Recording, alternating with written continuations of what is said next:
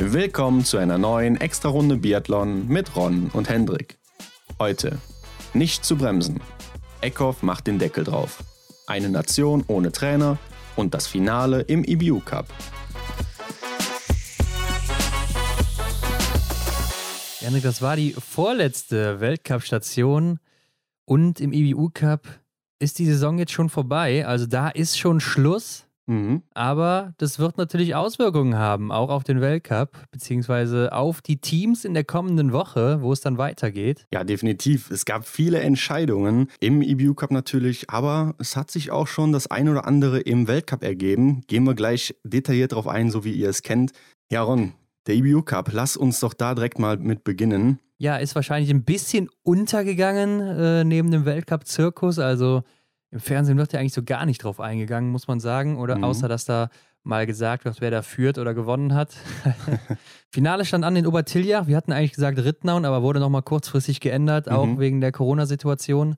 War das nicht möglich in Rittnauen in Südtirol? Und deshalb war es dann eben in Obertiljach in Österreich.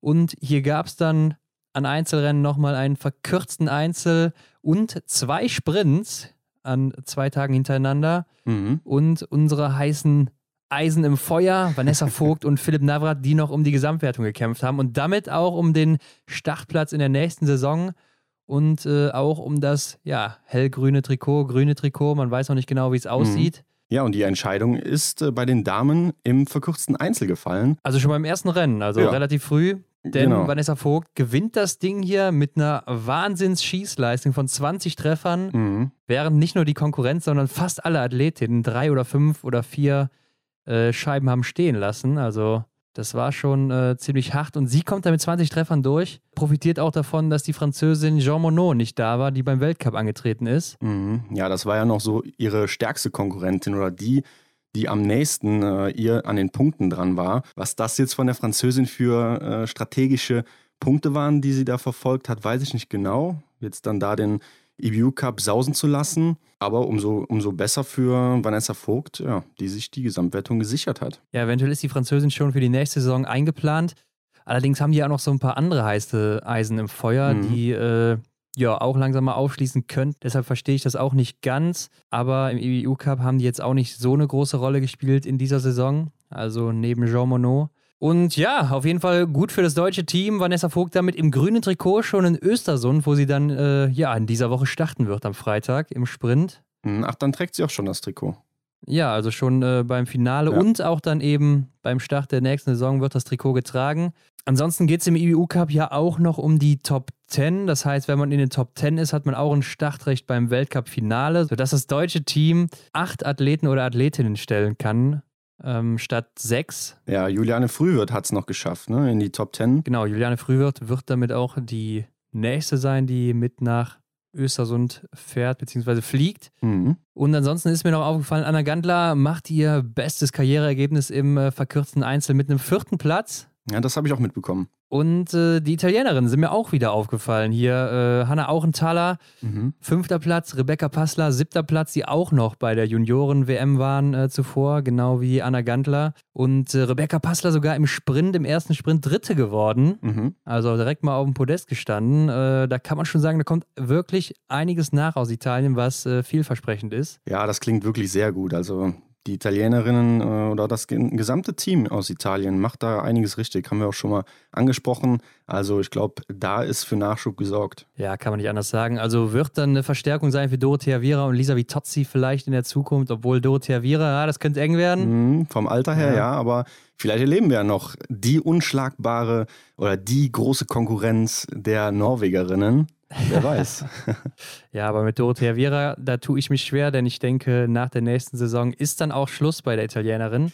ja, Der eine oder andere fragt sich vielleicht auch, was ist eigentlich mit Franziska Hildebrand? ja, schon länger nichts von ihr gehört. Man wusste ja, dass sie im IBU Cup unterwegs ist. Genau, war aber auch an Corona infiziert dann jetzt zu Mhm. WM-Zeiten ungefähr und dann auch nicht mehr dabei seitdem. Äh, ja, mal gucken, ob sie dann nochmal zurückkommt oder ob sie dann vielleicht doch den Schlussstrich langsam zieht. Ja, sie ist ja schon ewig dabei. Ne? Also ich erinnere mich an viele Rennen mit ihr oder ich kenne den Biathlon eigentlich nur mit ihr. Also da ist sie schon sehr lange mit dabei. Ja, warten wir mal die Vorbereitung ab. Und mhm. äh, Vanessa Vogt auf jeden Fall, wie gesagt, holt sich den IBU Cup Gesamtsieg. Ziemlich deutlich sogar mit über 100 Punkten Vorsprung.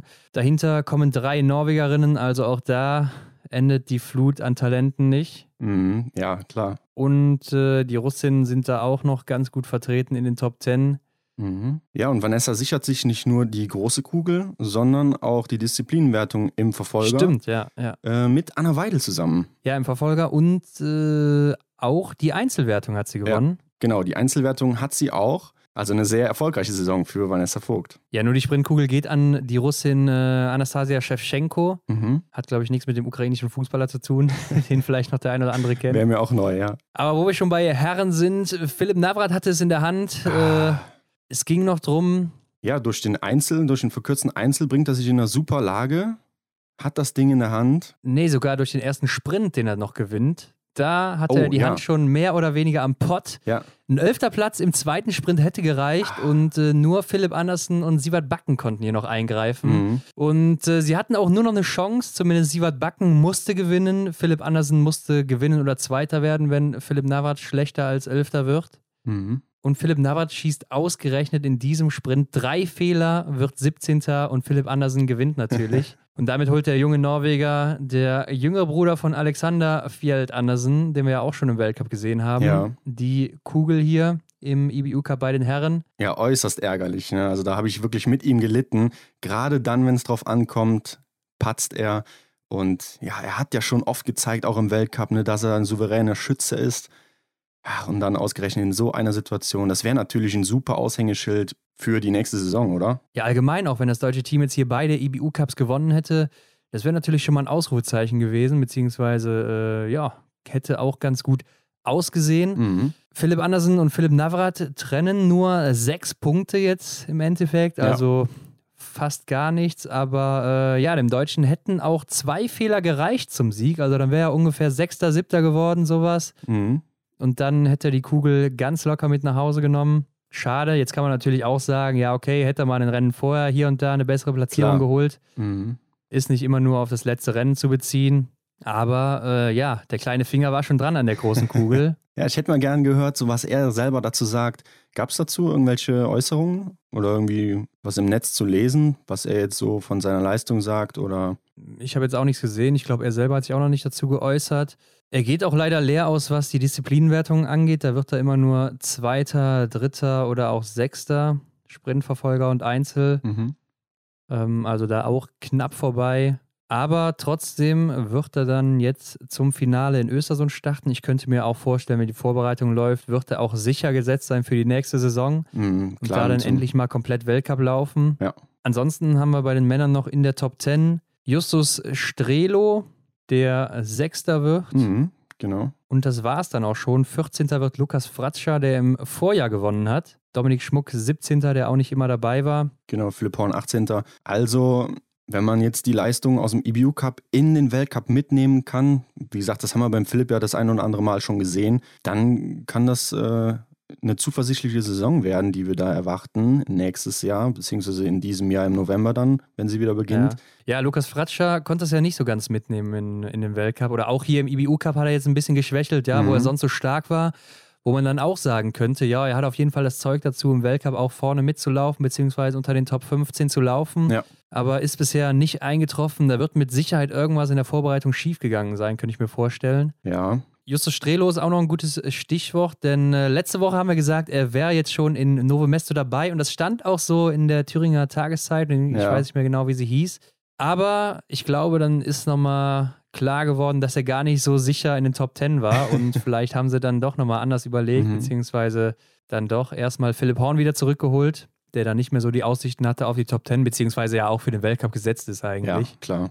Deshalb werden wir Justus dann erst jetzt in Östersund sehen. Das mhm. erste Mal gibt er sein Debüt dann. Ja, ich glaube, es ist auch eine ganz coole Strecke so für ein Debüt, beziehungsweise einfach mal in Schweden, in Östersund auf der großen Strecke unterwegs zu sein. Wahrscheinlich eine coole Aktion. Ja, bin ich mal gespannt, was er da zeigen kann. Ein guter Schütze ist er ja auf jeden Fall. Mhm. Dann mal sehen, was er auf die Strecke bringt. Stina Nilsson hat weiter so ihre Probleme am Schießstand, kann man sagen. Im zweiten Sprint hat sie sieben Fehler geschossen.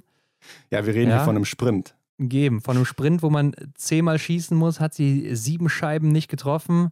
Im anderen Sprint hat sie vier Scheiben stehen lassen und im verkürzten Einzel fünf Scheiben. Mhm. Also da sieht man, wo die Baustelle noch ist, denn läuferisch ist sie immer vorne mit dabei momentan. Also da hat sich einiges getan. Ja. Das hat sie im Griff. Mhm. Ist natürlich wahrscheinlich noch nicht da, wo sie mal im Langlauf war, denn dann wären die Laufzeiten, glaube ich, noch ein bisschen äh, ja. dominanter hier. Da gehe ich auch von aus. Eine ähnliche Entwicklung hatten wir noch bei Denise Herrmann gesehen. Also ich glaube, sie brauchte einfach noch ein bisschen Zeit. Mal sehen, was dann in der nächsten Saison von ihr zu erwarten ist. Mhm. Vielleicht ist sie auch in Östersund dabei, wohnt ja, glaube ich, da. Ja, so oder so wäre es dann ein Heimweltcup für sie. Ja, da sind natürlich noch so ein paar andere Schwedinnen, die eher vor ihr wären, aber äh, ja, vielleicht wird sie mal getestet, mhm. dass die Trainer sie mal im Weltcup sehen wollen. Bleibt abzuwarten. Und äh, zum Abschluss gab es dann auch noch einen Sieg in der Mixstaffel vor Norwegen mit Marion Deigentech, Lukas Fratscher, Dominik Schmuck und Hanna Kebinger. Mhm. Gute Ergebnisse für die Deutschen, Hendrik. Und damit gucken wir doch mal rüber, was im Weltcup passiert ist. Denn in dieser Woche war wahrscheinlich das große Thema, wird Tiril Eckhoff sich die große Kristallkugel mhm. schon sichern vorzeitig mit einem Doppelsieg? Und was machen Johannes Tingesbö und Stola Holmler Greit im Kampf ums gelbe Trikot? Ja, und damit ging es ja direkt mal los am Donnerstag mit dem Sprint der Herren. Mhm, ganz genau. Deine zwei aufgestellten Fragen waren wahrscheinlich vielen Leuten im Kopf, die den Biathlon mitverfolgen. Und wir sind ja auch ein bisschen schlauer. Aber schauen wir mal ins Rennen. schauen wir mal in den Sprint ähm, hier unter Flutlichtbedingungen. Ne? Also das Rennen ging ziemlich spät los, 17.30 Uhr. Sehr ungewöhnlich. Ja, ich denke angenehm für alle Leute, die äh, einem normalen Beruf nachgehen, also eigentlich Auf bei jedem. Fall, ja. Ist aber auch so ein Ding, ne? Also Flutlicht, da hat das ZDF auch drauf angelehnt, muss man sagen. Also das war äh, was ganz Besonderes, hat man ja. so rausgehört in den Interviews. Gab es natürlich in Kontiolahti zu Beginn der Saison auch schon. Mhm. Oder sieht man auch häufig in Östersund. Vor dem Rennen, Hendrik, gab es allerdings noch eine Meldung, dass Andres Rastogujew gesperrt ist, weil er gegen die Dopingrichtlinien verstoßen hat. Heißt, er hat dreimal innerhalb von zwölf Monaten seinen Aufenthaltsort falsch angegeben und das äh, verstößt gegen die Richtlinien der BIU und damit wurde er dann mhm. gesperrt. Hat jetzt zwei Wochen Zeit, dagegen Einspruch einzulegen. Also, ja. Beziehungsweise sich zu erklären. Also, äh, da muss man mal gucken, was da rauskommt. Also als ich die Meldung gelesen habe, wusste ich nicht genau, was ich so jetzt denken soll, weil welcher Profisportler oder welcher Athlet macht sowas bewusst? Also warum gibt man bewusst dreimal hintereinander eine falsche? Ähm Na, nicht falsch. Ich glaube, er hat es einfach nicht angegeben. Also man muss so. das, glaube ich, regelmäßig aktualisieren. Okay. Und dann hat er das anscheinend verschlafen oder was auch immer. Dass man bei solchen wichtigen Dingen wie das Testen auf Doping äh, etc. dann da so schlampig ist oder da vielleicht irgendwas nicht ähm, auf dem Schirm hat und so, dass man da so nachlässig ist, äh, verstehe ich nicht ganz, weil das ist ja das A und O eigentlich. Ja, gerade bei ihm finde ich es halt seltsam, weil er schon sehr lange im Weltcup dabei ist, also die Richtlinien auf jeden Fall schon einige Jahre kennt. Ja, es ist nichts Neues für ihn. Und schon lange damit zu tun hat. Also ähm, Seltsam, hat ja auch im Sommer mit dem deutschen Team zusammen trainiert viel, also mhm. hat sich da ja irgendwie bei denen eingekauft oder wie auch immer, äh, keine Ahnung, durfte da auf jeden Fall mitmachen. Mhm. Ja, deshalb auf jeden Fall seltsam, dass er da seiner Pflicht nicht nachgekommen ist und dann so ein Risiko hier eingeht. Ja. Wer weiß, was da rauskommen wird. Äh, er muss sich erklären und wenn er das nicht kann, dann äh, wird er wahrscheinlich auch länger gesperrt. Ja, warten wir mal ab, die zwei Wochen und dann sind wir schlauer. Kommen wir mal zum Podest, denn das sieht wie folgt aus. Quentin Fiormaillet gewinnt seinen ersten Sprint vor Taje Bö und Lukas Hofer, auch nach langer Zeit nochmal auf dem Podest. Platz 3 mhm. für den Italiener. Ja, ungewohnt, ne? Ein ungewohntes Bild auf den ersten drei Plätzen, außer Taje Bö, der sich hier und da schon mal hat blicken lassen. Äh, Quentin Fiormaillet siegt hier äh, mit null Fehlern. Findest du ungewohnt, dass Quentin Fiormaillet auf dem Podest ist? ja, haben wir in dieser Saison jetzt nicht so häufig gesehen. Naja, ist sein dritter Sieg und äh, hat auch schon in Hochfilzen damals den zweiten Platz geholt und auch eine Bron Bronzemedaille bei der WM. Ja, aber es war. Also Franzose ist schon oft oben mit dabei, würde ich sagen. Und äh, ja, machen auf jeden Fall alle drei ein perfektes Rennen am Schießstand. Ja, definitiv. Und der Franzose Canton Fiormaillet sogar noch ein fast perfektes Rennen in der Loipe, beziehungsweise kann man da überhaupt ein perfektes Rennen machen. Er ist auf jeden Fall nur drei Sekunden hinter dem schnellsten Johannes Tingnes Bö. Mhm ist damit der zweitschnellste des Tages und äh, damit auch nochmal schneller als Tajebö, nämlich diese elf Sekunden sind sogar in der Range Time, waren sie dann wohl ungefähr gleich, beziehungsweise nur eine Sekunde auseinander, wenn man sich das mal genau anguckt. Und so gewinnt er dann eben vor dem Norweger Ja, das müsste tatsächlich den Sieg ausgemacht haben. Und das Lustige dabei ist auch noch, dass die beiden nach dem zweiten Schießen den identischen Abstand hatten wie im Ziel. Also beide Male steht da 11,3 Sekunden. Da hat sich nicht viel getan auf der letzten Runde. Mhm. Was damit auch bedeutet, dass die beiden natürlich dann die gleiche letzte Runde gelaufen sind. Und äh, ja, das ist auch so. Ne? Beide die vierte Laufzeit auf der letzten Runde mit 4,5 Sekunden hinter Johannes Dahle. Ja, um es mit äh, Tajebös Worten zu sagen, er hat ein perfektes Rennen gemacht. Für ihn das mhm. perfekte Rennen überhaupt. Aber da war eben noch einer, der war besser an dem Tag. Das war eben Kantar. Oder wie das ZDF sagt, Quantan. Und äh, ja, auf Platz 3, Lukas Hofer freut natürlich auch viele, denn der Italiener war schon so nah dran, so oft am Podium hat es endlich mal wieder geschafft hier. Ja klar, er kommt auch in der Laufzeit äh, unter die Top 10, hier der neunte Platz, ne, hat 18 Sekunden Rückstand auf Johannes Denis Bö, Tagesschnellster. Also ja, wenn er fit ist, dann kann er auf jeden Fall das ein oder andere reißen, würde ich sagen. Genau, und er lässt sogar Emilien Jacquelin stehen, der Vierter wird, auch mit zehn Treffern. Äh, der Franzose nicht so gut in der Loipe unterwegs für seine Verhältnisse, hat auch gesagt, dass er sich so ziemlich müde fühlt mittlerweile. Ja. 15. Platz nur in der Loipe, 32 Sekunden hinter Johannes Tingnes Bö. Und auf Platz 5 der nächste Norweger, Stola Holmler Greit, mit einem Fehler. Und er kann den Patzer von Johannes Tingesbö, der Neunter wird mit zwei Fehlern nicht nutzen. Nee, leider nicht oder zumindest nicht äh, genug nutzen. Denn mit zehn Treffern, ja, dann hätte er vielleicht gewonnen oder wäre Zweiter geworden und hätte dem Norweger damit einige Punkte abgeknüpft im mhm. Kampf ums gelbe Trikot. Ja, er war an dem Tag der schnellste in der Range Time. Also er hat am schnellsten geschossen und auch in der Loipe war er eigentlich ganz gut unterwegs. Ne? Sechste Laufzeit, aber irgendwie macht er nicht mehr so den frischen Eindruck, oder was sagst du dazu? Ja, hatte ich auch den Eindruck, ne? dass da hier und da ein bisschen Schwäche gezeigt wird auf der Strecke. Ja. Ich meine, die sechste Laufzeit und nur 13 Sekunden hinter Johannes, das ist noch ein ganz äh, gutes Rennen, würde ich sagen. Also ist jetzt nicht so, als würde er da total einbrechen. Ja, wenn man auch mal überlegt, dass Johannes hier zwei Fehler wieder im liegenden Anschlag sich leistet, da muss er natürlich auch wieder Gas geben. Das heißt, der wird nicht getrödelt haben auf der Runde.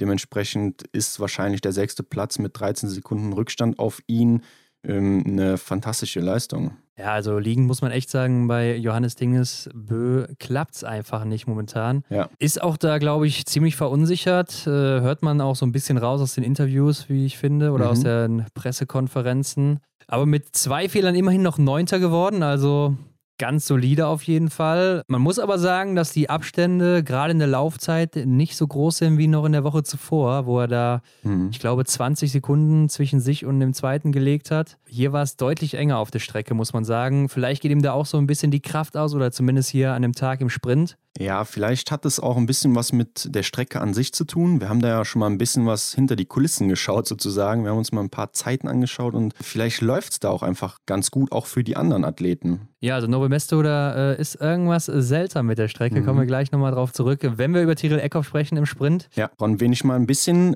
äh, näher betrachten möchte, ist Johannes Dahle. Wieder mal ein achter Platz. Wieder mal ist er so derjenige, äh, der also in der Favoritenrolle noch sehr spät startet. Ne? Er ist hier mit der 53. Startzeit bzw. Startposition an den Start gegangen und ja, immer wieder hat er so, ich glaube, das war sogar auch die letzte Scheibe, die bei ihm wieder stehen geblieben ist. Da hat er wieder nicht das bringen können, finde ich, was er schon das eine oder andere Mal gebracht hat diese Saison. Also es ist auffällig, dass er immer spät starten muss. Ist wahrscheinlich auch so eine Thematik im Team, wie man sich da aufteilt. Aber er ist immer der, der spät kommt und der das Potenzial hat, auch beim letzten Schießen äh, dann die grünen Ziffern noch da stehen hat, also den Sieg quasi vor Augen hat, aber patzt dann wieder. Vielleicht ist das so ein Ding, wo er sich mal ein bisschen einbringen sollte, dass er mal früher startet. Was meinst du? Ja, ich glaube, er hat einfach noch diese Probleme, gerade beim Stehenschießen ist er halt relativ unsicher, kommt dann hier und da halt mal durch in einem Sprint. Mhm. Oder bei der WM lief es ja auch ganz gut bei ihm, da war er anscheinend ganz gut im Flow. Aber äh, ja, wie du schon sagst, ne, da, da ist der ein oder andere Fehler zu viel. Vielleicht auch die Startzeit, weiß ich nicht. Die Schweden sind ja auch so zu der Zeit gestartet. Samuelsson und Ponce Leoma, die aber auch beide keine besonders gute Laufzeit hingelegt haben. Jetzt muss ich sagen, Johannes Dahle, der macht hier noch die schnellste letzte Runde in dem Rennen mhm. und die zweitschnellste letzte Runde läuft Antonin Gigonard, der mit Startnummer 69 gestartet ist. Da kann die Strecke ja so schlecht nicht geworden sein hinten raus. Ja, darauf habe ich auch nicht so abgezielt, klar. Also dementsprechend, weil die anderen Jungs das auch alle noch so ähm, geregelt bekommen auf der Strecke, ähm, ist die späte Startzeit wahrscheinlich nicht der ausschlaggebende Punkt, ne, dass er dann da jetzt nicht äh, unter die Top 5 läuft oder so. Aber ja, es hat mich irgendwie so ein bisschen beschäftigt, ne, weil er immer so der ist, der spät starten muss aus dem norwegischen Team und dann ja. lange eigentlich so noch als Favorit zählt, aber dann es einfach beim letzten Schießen halt nicht packt. Ja, also äh, als Vierter oder Fünfter im Gesamtweltcup, wo er gerade sich befindet, da ähm, darf er sich auf jeden Fall seine Startgruppe aussuchen. Mhm. Also äh, kann er selber wählen und entscheiden, wo er starten möchte. Ich weiß nicht, ich habe aber auch oft das Gefühl, dass die, die sehr weit vorne starten, äh, läuferig ja nicht so gute Zeiten setzen, weil sie vielleicht auch nicht so die Referenz haben zu den anderen. Mhm. Also eine Ausnahme ist jetzt vielleicht Johannes Dingesbö oder auch Taje Bö, die beide natürlich sehr viel Erfahrung haben und wissen, wie sie so ein Rennen angehen. Aber bei vielen fällt mir auf, wenn man auch mal so über die gesamte Saison so ein bisschen blickt, dass die Zwischenzeiten von den frühen Startnummern häufig immer wieder überboten werden, auch wenn das große Namen sind und gute Läufer. Mhm. Ja, ich weiß nicht, ob das dann auch damit zu tun hat. Und Johannes Dauerle ist dann einer, der startet vielleicht spät, kann aber dann dadurch eben noch so die, die letzte Runde eben, äh, ja, die läuft er ja sehr häufig, ja. sehr stark oder wenn nicht sogar als schnellster. Also vielleicht ist das so seine Stärke, wo er ein bisschen drauf abzielt. Aber klar, die Basis muss im Endeffekt am Schießstand gelegt werden. Und da ist natürlich auch noch sein Problem, dass er immer enorm viel Zeit am Schießstand verliert, weil er länger braucht dafür. Hier zum Beispiel auch nur 77. in der Range Time verliert 15 Sekunden fast auf Sturla Holmler Greit, das ist schon ordentlich, ne? Ja, definitiv irgendwann rennentscheidend. Ja, gerade in einem Sprint, wo halt so jede Sekunde zählt. Genau, ja. Ähm, ist das auf jeden Fall sehr wichtig. Gucken wir uns doch mal die Deutschen an. Arndt Pfeiffer wird 13. mit einem Fehler. Mhm, bester Deutscher an dem Tag. Zwölfte Laufzeit hat Arndt Pfeiffer, ist damit so, ja, in einem ganz guten Bereich mit 27 Sekunden Rückstand. Das geht noch. Mhm. Allerdings war da mit Sicherheit auch mehr bei ihm drin. Und bei wem auch mehr drin war, war Benedikt Doll, der auf Platz 15 landet, Hendrik, mit zwei Fehlern, nachdem er im Liegendanschlag alles getroffen hatte ja. und mehr oder weniger auf Siegeskurs war. Er war wirklich schnell unterwegs. Das hat man gut gesehen. Also, das hat mich sehr geärgert, dass er dann da nicht ähm, ja, am Schießstand wieder im stehenden Anschlag nicht zurechtkommt hat hier die vierte Laufzeit. Ne? Es sind ungefähr zehn Sekunden Rückstand auf Johannes Bö. Patzt dann wieder im stehenden Anschlag. Was ist da los? Ja, war so ein bisschen der klassische Benedikt Doll, muss man sagen. ja, wie du schon sagst, läuferig top unterwegs hier. Neun Sekunden nur hinter Johannes Tingnes. Viertbeste Laufzeit, also starkes Rennen in der Loipe. Mhm. Aber mit zwei Fehlern kannst du einfach nichts holen hier in so einem Sprint, in so einem Feld auch. Nee. Erik Lesser wird mit einem Fehler 19. Da ist natürlich läuferig auch noch einiges drin. Und Henrik, was mich gewundert hat, waren Johannes Kühn und Philipp Horn mit den Startnummern 82 und 89. Mhm. Beide mit drei Fehlern. Und ja, Johannes Kühn landet dann im Endeffekt auf dem 73. Platz, Philipp Horn sogar auf dem 83. Platz. Aber läuferig sind ja beide doch gehören sie zu den stärksten, kann man sagen. Auf ja, jeden doch. Fall zu den Top 20 Läufern, an guten Tagen vielleicht zu den Top 5 Läufern. Mhm. Hier Johannes Kühn aber nur die 49. Laufzeit, Philipp Horn nur die 56. Laufzeit. Und das war so ein bisschen das, was mich nachdenklich gemacht hat, wo ich überlegt habe, ob die Strecke vielleicht hinten raus dann doch nochmal schlechter geworden ist. Ja. Ja, das ist schwer zu sagen. Also gerade bei Philipp, bei den drei Fehlern liegend, war ja eigentlich das Rennen schon ja gelaufen, muss man sagen. Und das sah man an ihm auch an, dass er da sichtlich enttäuscht war. Ist dann die Frage, wie man damit umgeht. Ne? Wie, äh, wie agiert er dann da noch auf der Strecke? Klar, er will natürlich in die Verfolgung kommen, was er leider nicht geschafft hat. Ja, aber vielleicht äh, ist es auch die Strecke, die dann da doch äh, zu sehr später Startzeit dann doch wiederum ein äh, Kriterium war. Ja, wenn wir jetzt mal gucken, Antonin Gigounard, der hier auch die dritte Laufzeit übrigens gesetzt hat, also das ist glaube ich auch eine Seltenheit bei ihm, aber starkes Rennen. Ja, stimmt. Startet mit der 69, das heißt, er startet circa fünf bis sieben Minuten vor den beiden oder sagen wir mal fünf bis zehn Minuten. Ob das dann schon so einen großen Unterschied macht? Ja, kann ich mir jetzt auch schwer vorstellen, dass sich in der kurzen Zeit dann die Streckenverhältnisse so enorm ändern. Da müssten wir mal einen Fachmann fragen, wie sich das, inwiefern sich das schnell oder auch halt dann langsam entwickelt über die Zeit. Ja, vielleicht haben die beiden sich auch einfach im Material vergriffen an dem Tag, könnte ich mir vorstellen. Ja, es sind viele Faktoren, die da eine Rolle spielen könnten. Aber beide so weit hinten in den Laufzeiten zu sehen, das ist wirklich ungewöhnlich. Und das äh, mit 1,22 und 1,27 Rückstand läuferig. Mhm. Damit, wie gesagt, keine Verfolgung gesehen. Und damit war das Wochenende dann auch vorbei für die beiden. Ja, wir haben einen fast vergessen hier im Team. Roman Rees auf Platz 27. Oh ja, stimmt. Ein Fehler liegend. Und die 29. Laufzeit hat sich natürlich für den Verfolger qualifiziert. Es sind ja die besten 60 dürfen dann im Verfolger antreten und äh, wie wir dann schon gesagt haben, Johannes Kühn und Philipp Horn leider nicht dabei. Und das ja auch sehr bitter fürs deutsche Team. Ja, ich denke auch bitter für die Athleten selber, ne? wenn man ausscheidet und dann äh, quasi wieder nach Hause fahren kann oder schon mal nach Östersund, äh, ist das auf jeden Fall bitter. Ähm, Platz 59, Hendrik, müssen wir auch noch drüber reden, ist nämlich Andrej Moravec mit drei Fehlern. Der Tscheche macht seinen letzten Sprint hier, beendet dann seine Karriere nach dem Wochenende. Ja. Ist natürlich auch nicht mehr in der Blüte seines Lebens, klar, ist äh, natürlich einer der erfahreneren Athleten. Eigentlich immer ein guter Schütze, deshalb drei Fehler ungewöhnlich. Mhm. Aber vielleicht hat er auch einfach ein bisschen die Nervosität bzw. das Zittern eingesetzt beim letzten Sprint. Ja, wahrscheinlich. Ne? Schafft es ja auch so gerade noch in den Verfolger hier äh, zwei Sekunden langsamer dann wäre er schon raus aus den Top 60. Ja, vielleicht spielte das tatsächlich eine Rolle, dass er da das Zittern bekommen hat, weil er gedacht hat, oh, das ist mein letzter Sprint hier. Und die Blüte seiner Karriere, wenn du es gerade schon da ansprichst, war natürlich Olympia 2014, oder? Ja, in Sochi damals, wo er Silber geholt hat in, im Verfolger, kann es sein, und Bronze im Einzel, mhm. wenn ich mich richtig erinnere. Auf jeden Fall, glaube ich, zwei Einzelmedaillen hat er da mitgenommen. Oder im Massenstart, ich bin mir da nicht mehr ganz sicher.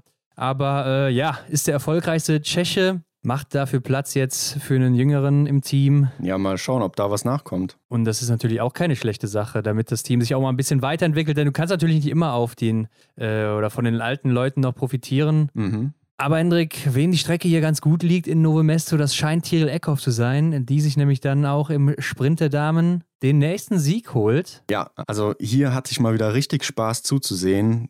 Also es macht einfach Freude, oder? Der Frau beim Biathlon zuzusehen. Wie erging es dir bei dem Rennen? Ja, es ist einfach Wahnsinn, wie, ja, ich will nicht sagen sicher, aber wie sie doch schon sicherer am Schießstand geworden mhm. ist mittlerweile. Nur noch ein Fehler oder vielleicht sogar null Fehler in einem Sprint. Ja. Früher waren es ja öfters mal zwei, drei oder vier. Das hat sich doch stark gewandelt mhm. bei ihr. Hier auch wieder ein Fehler und gewinnt damit sogar vor Denise Herrmann die Nullfehler hat. Also, das ist auch mal ein Ausrufezeichen. Klar, ja. Denise ist jetzt nicht unbedingt in der Laufform ihres Lebens, müssen wir so sagen. Aber was ich noch beeindruckender finde, ist, dass Tiril Eckhoff mit 18 Minuten und 11 Sekunden ihren Rekord von der Vorwoche schon wieder bricht. Ja. Ja, wir sind ja so ein bisschen auf der Suche nach dem schnellsten Sprint, so sagen wir mal der letzten 20 Jahre.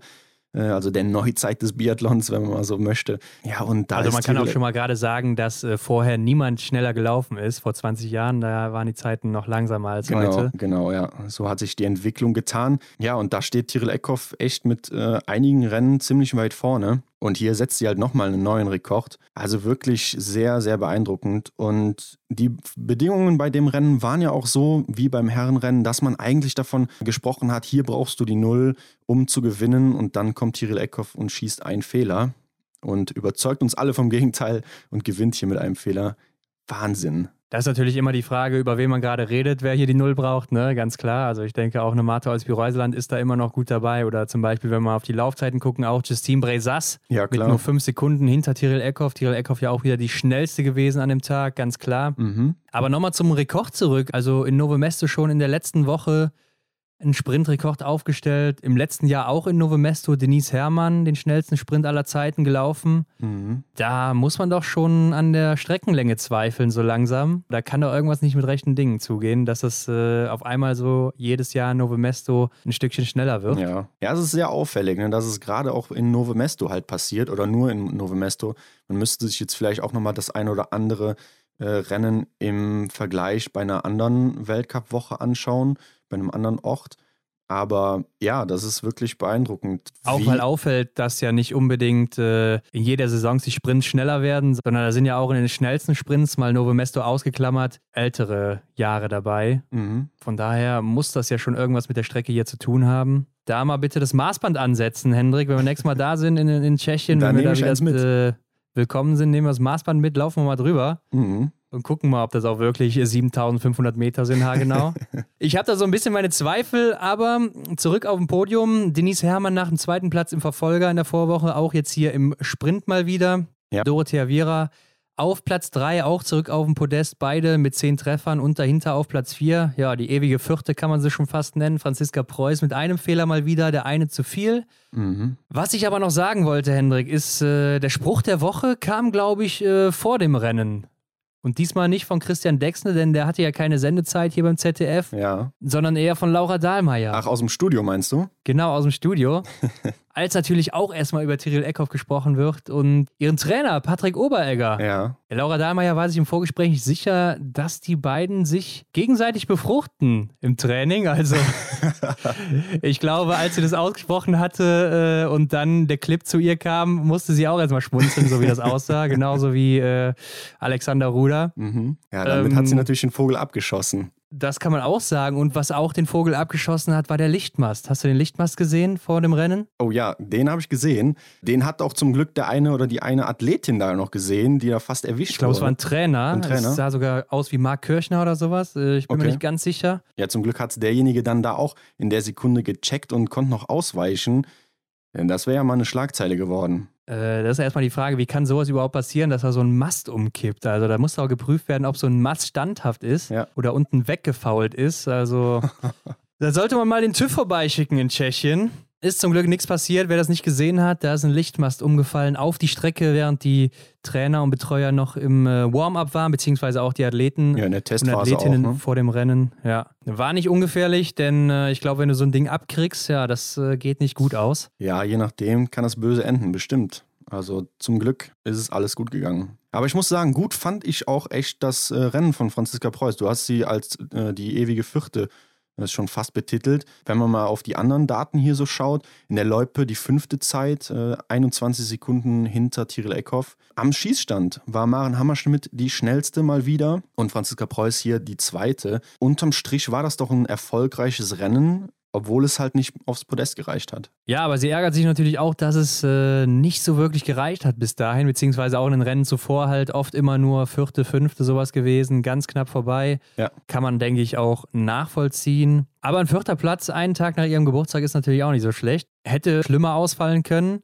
Ja, das kann man als gute Ausgangslage für den Verfolger verbuchen, wie wir gleich sehen werden. Und Julia Gima macht auch wieder ein starkes Rennen mit dem fünften Platz und zehn Treffern. Also äh, ihr gefällt es anscheinend auch ganz gut. Ja. In Novo Mesto genauso wie Ginara Alimbekova, die äh, ja, sich auch sehr für ihr blaues Trikot mittlerweile wieder einsetzt. Hat auch so, ich würde sagen, mit der vierten Laufzeit hier langsam ihre Kräfte wieder zurück, die sie zu Beginn der Saison hatte. Mhm, kann man so sagen, ja. Sie hat sich gut erholt und äh, zeigt jetzt nochmal hier, dass sie ein läuferisches Talent ist. Aber hinter ihr ja quasi die engste Konkurrentin und lange Trägerin des blauen Trikots, Elvira Oeberg, auf Platz 7, fehlerfreies Schießen.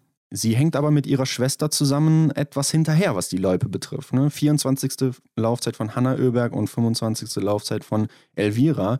Also die scheinen sich nicht ganz so gut erholt zu haben. Ja, ist mir allgemein aufgefallen bei den Schwedinnen, dass da äh, ja in dieser Woche nicht so viel ging läuferig. Mhm. Auch bei den Herren war es ja gerade im Sprint durchwachsen mit Ponzilo Oma und äh, Samuelsson, die da ordentlich federn lassen mussten auf der Loipe. Platz 10 und 11 Henrik, zwei Tschechinnen mit Lucy Schavatova und Maketa Davidova, die beide auch noch die Chancen hatten, äh, vorne um, im Kampf ums Podest mit einzugreifen. Mhm. Aber sind auch sehr spät gestartet. Also ich glaube, da war die Strecke vielleicht auch nicht mehr ganz so gut.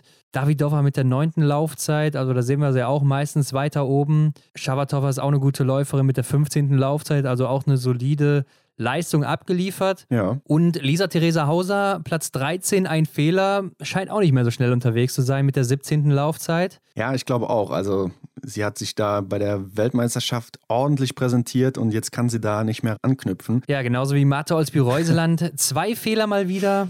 Ja, Ron, das ist Dritte, Lauf, dritte Laufzeit immerhin, 14. Platz. Äh, da läuft es auch überhaupt nicht mehr jetzt gegen Ende. Ich habe gedacht, nimmst du sie nochmal mit in die Top 5, beziehungsweise aufs Podest, denn sie muss ja irgendwann mal wieder treffen im Sprint. Aber die zwei Fehler sind da anscheinend festgenagelt im Jahre Ja. 2021. so ist es. Also das ist sehr merkwürdig bei der Frau. Die ist einfach, ja, sie hat da irgendwie so ein Ticket gezogen, glaube ich, dass sie im Sprint oder generell immer ein, zwei Fehler zu viel schießt. Denn hier war natürlich auch noch der Kampf um die große Kristallkugel offen gegen Teamkollegin Tiril Eckhoff. Spätestens hier hätte ich jetzt erwartet, dass die Mate mal den Turbo zündet. Auf der Strecke hat sie es ja getan, so mehr oder weniger. Aber am Schießstand da mal die Lupe auszupacken, das hat sie nicht getan. Ja, da fehlte einfach das norwegische Zielwasser, was Tirol Eckhoff im Moment anscheinend von ihr geklaut hat. Also, ähm, Ja, ärgerlich für die Norwegerin. Aber eben von dir noch angesprochen, Hanna Oeberg ist auf Platz 24 gelandet mit zwei Fehlern. Sah für mich auch so aus, als wäre sie auf der letzten Runde ordentlich blau gegangen. Also da ging nicht mehr Ja, viel. Ja, wobei, Hatte eine ganz gute Startzeit, Mhm. aber äh, so hinten raus, da hat einiges gefehlt. genau, also sie lag eigentlich noch gut im Rennen, leistet sich dann im stehenden Anschlag zwei Fehler. Ja, und dann war irgendwie die Puste aus. Hat schon so ein bisschen an Erik Lesser in der Staffel von Pokeljuka erinnert. Die nächsten Deutschen finden wir aber erst auf Platz 55 mit Anna Weidel, 57 Janina Hettich und Platz 60 Maren Hammerschmidt. Die haben sich dann so gerade noch, beziehungsweise Maren Hammerschmidt mit einer Punktlandung Ja. für die Verfolgung qualifiziert. Anna Weidel zwei Fehler, Janina Hettich und Maren Hammerschmidt drei Fehler. Ja, und da bei allen drei muss man einfach sagen, da ist läuferisch Luft nach oben, ordentlich Luft nach oben. Mhm. Ja, Anna Weil haben wir jetzt hier eine längere Zeit nicht gesehen ne, im Weltcup. Also war ihr erstes Rennen nach längerer Zeit im Weltcup. Von daher hatten wir da jetzt nicht so den Vergleichswert. Im IBU-Cup hat sie auf jeden Fall äh, einen Verfolger gewonnen, Mhm. noch äh, in der Woche zuvor. Und sich ja damit dann auch die kleine Kugel gesichert, zusammen mit Vanessa Vogt, Ja, ja. äh, für die sie ja jetzt ja hier auch wieder dabei war, dann in dieser Woche. Mhm. Aber ja, alle so äh, im Bereich 50 bis 65. Ja, Nina Hettich ist äh, auf Rang 39 in den Laufzeiten. Also schon so im zweiten Drittel könnte man sagen. Mhm. Alle drei. Und äh, ja, da kannst du selbst mit null Fehlern dann auch kein Top-Ergebnis erzielen. Denn Janina Hettich zum Beispiel 59 Sekunden Rückstand. Damit wäre sie dann auf Platz 16 gelandet. Gesamtergebnis bei null Fehlern. Mhm. Und äh, das ist natürlich auch nicht der Anspruch einer deutschen Athletin, nicht mal um die Top 15 kämpfen zu können mit äh, null Fehlern. nee, das glaube ich auch. Und Vanessa Hinz hat sogar gar nicht geschafft in die Verfolgung, ist 63. Ja. geworden mit drei Fehlern. Also auch bei ihr ist nach der WM schon wieder die Luft raus, wo es ja wirklich sehr gut lief und Mhm. äh, die Form auch deutlich nach oben zeigte. Ja, wir sind hier in einem Sprint und ähm, mit einem Fehler kommst du hier vielleicht noch zurecht, aber wenn dann noch mehr Fehler dazukommen, also sprich drei insgesamt in der Summe, äh, das ist einfach zu viel. Das haben wir ja schon oft thematisiert, also dann, dann kann man nicht viel erwarten. Aber sehr ungewöhnlich, Vanessa Hinz nicht in der Verfolgung zu sehen. Denkst du, man merkt hier und da schon bei der einen oder anderen Athletin, dass es langsam ja, zu Ende geht, also zu, Ende- die Saison zu Ende geht? dass so Äh, dass sie auch vielleicht irgendwie, ja, man sagt ja so schön, dass sie satt sind oder dass der ein oder andere satt ist, äh, jetzt hier noch die großen Leistungen zu bringen. naja, es geht ja in jedem Rennen auch äh, um Geld natürlich. Es gibt Preisgelder zu gewinnen. Ja, klar. Und ich glaube, du trittst auch nicht an, um irgendwie um Platz 50 äh, zu landen oder 60 und äh, da irgendwie hinten Ja. rumzuzingeln. Also ich denke schon, wenn eine Athletin an den Start geht, dann will sie auch vorne mitmischen können mhm. und äh, gibt da ihr Bestes. Von daher, ja, weiß ich nicht, äh, ob da vielleicht die Luft raus ist, aber bei Vanessa Hinz ist ja so ein bisschen auch das Problem, dass nur bei der WM, ja, es ganz okay funktioniert hat Mhm. oder auf jeden Fall ja gute Leistungen drin waren. Aber ähm, ansonsten in dieser Saison ja wirklich so kein Lichtblick war, muss man schon so sagen. Ja, Von daher wird sie da mit Sicherheit auch insgesamt nicht zufrieden sein mit ihrer Saison. Aber gucken wir mal in den Verfolger der Herren, was da abging, denn Quentin Fillon-Maillet reiht sich ein zwischen Martin Foucault und Raphael Poré, die äh, auch, wie er jetzt, ein Double geholt haben, also ein Back-to-Back-Win, Mhm. Sprint und Verfolgung. ja, Ist der, damit der dritte Franzose, dem das gelingt. ja, der Doppelschlag. Ja, auch wieder super unterwegs gewesen, der Franzose. Isoliert betrachtet der viertbeste des Tages, nur zwei Fehler. Mhm. Läuferig auch wieder ganz gut dabei mit der sechsten Laufzeit. Und so wird man dann eben mit dem Sieg aus dem Sprint auch Erster im Verfolger. Und auf Platz zwei sehen wir jemanden, den wir, ja, schon lange nicht mehr auf Platz 1 gesehen haben. Ja, so kann man es ausdrücken. Johannes Tinjes Bö klettert von Platz 9 auf Platz 2, sammelt damit wertvolle Punkte im Gesamtweltcup, aber auch zwei Fehler. Landet aber vor seinem äh, Mannschaftskollegen und äh, Kontrahenten Mhm. im großen Kristallkugelkampf Stole Holmberg Reit der Vierter wird, mit zwei Fehlern auch, also auch hier läuferig wieder Federn gelassen, wie wir eben schon angedeutet haben. Ja. Ja, scheint ein bisschen Platz zu sein. Die beiden sind ja auch zusammen raus nach dem vierten Schießen. Aber dann ist Johannes Dinges Böhmer kurz mit dem Turbo vorbeigegangen und dann auch noch an Emilien Jacquelin, der Dritter geworden ist. Der für mich auch schon in der vorletzten Runde so aussah, als wäre, als würde er jeden Moment umkippen Ja, und das Rennen beenden. Ja, und er leistet sich ja auch in seiner Paradedisziplin im stehenden Anschlag hier einen Fehler. Ja, war am Ende auch einfach platt, muss man sagen. Ne? Er hat auch mhm. selber gesagt, äh, ist zwar isoliert betrachtet der zweitbeste, aber Johannes Tingesbö war auch der Beste des Tages. Auch von Rang 9 auf 2 vorzulaufen, ist natürlich schon eine sehr starke Leistung. Ja. Und äh, hat er sich auf jeden Fall damit auch verdient. Und da hat man mal gesehen, wenn Johannes Tingesbö noch ein paar Körner hat und äh, Jacqueline da nicht so gut mithalten kann, ja, dann hat er da auch keine Chance gegen den Norweger ja. im Schlusssprint. Lukas Hofer mit einem soliden fünften Rang und Taje Bö, der auch auf dem Podest war im Sprint, äh, rutscht ab auf den äh, sechsten Rang. Und Henrik, ich muss mal sagen, bevor wir jetzt hier weitergehen im Teilnehmerfeld, ich finde es schon ein bisschen schwach, auch vom ZDF mal wieder, dass sie den Kampf zwischen Johannes Tingesbö und Sturla Holmler Greit gar nicht so richtig auf dem Schirm haben, habe mhm. ich das Gefühl. Also die hatten anscheinend nicht auf dem Schirm, dass äh, Stola Holmler Greit nach dem Sprint wieder geführt hat vor Johannes Tingesbö nach Streichergebnissen. Ja und damit auch äh, virtuell schon im gelben Trikot war. Mhm. Und ich finde, das ist ja auch was, was so die Brisanz des Rennens oder ja generell Klar. vom Biathlon so ein bisschen hochheben kann, gerade ja. für den Zuschauer, der vielleicht auch nur hier und da mal einschaltet, nicht so drin ist. Mhm. Ähm, oder auch für den, der sich vielleicht nicht so sehr informiert, ist es doch meiner Meinung nach eine sehr interessante, ja, oder auch äh, ein brisantes Duell dann, was ein bisschen Spannung reinbringt in so ein Rennen noch.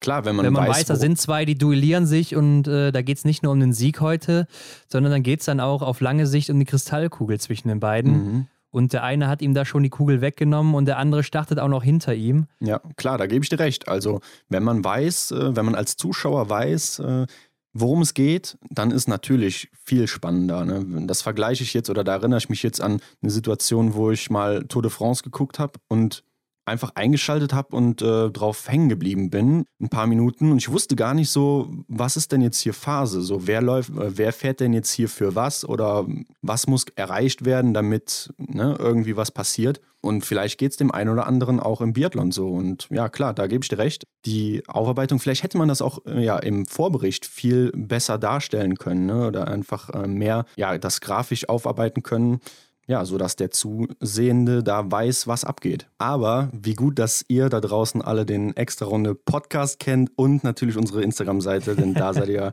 immer auf dem Laufenden. Ja, also das war echt ein Elfmeter fürs ZDF, der eindeutig nicht genutzt wurde, muss man so sagen. Ja. Aber generell, dieser Verfolger hier war super spannend. Also sechs Leute kamen zusammen zum vierten Schießen, äh, haben um den Sieg gekämpft. Das ist schon fast wie ein Massenstart. Sieht man selten und hat richtig Spaß gemacht zuzuschauen. Ja, klar. Bester Deutscher wird dann hier leider Erik Lesser, muss man sagen, auf Platz 14 mit drei Fehlern. Verbessert sich immerhin. Mhm. Aber äh, ja, drei Fehler ist natürlich viel. Allgemein wurden viele Fehler geschossen. Ich sehe jetzt auch hier gar keinen, der Fehler frei geblieben ist. Ja, ist auch gar keiner, sehe ich gerade.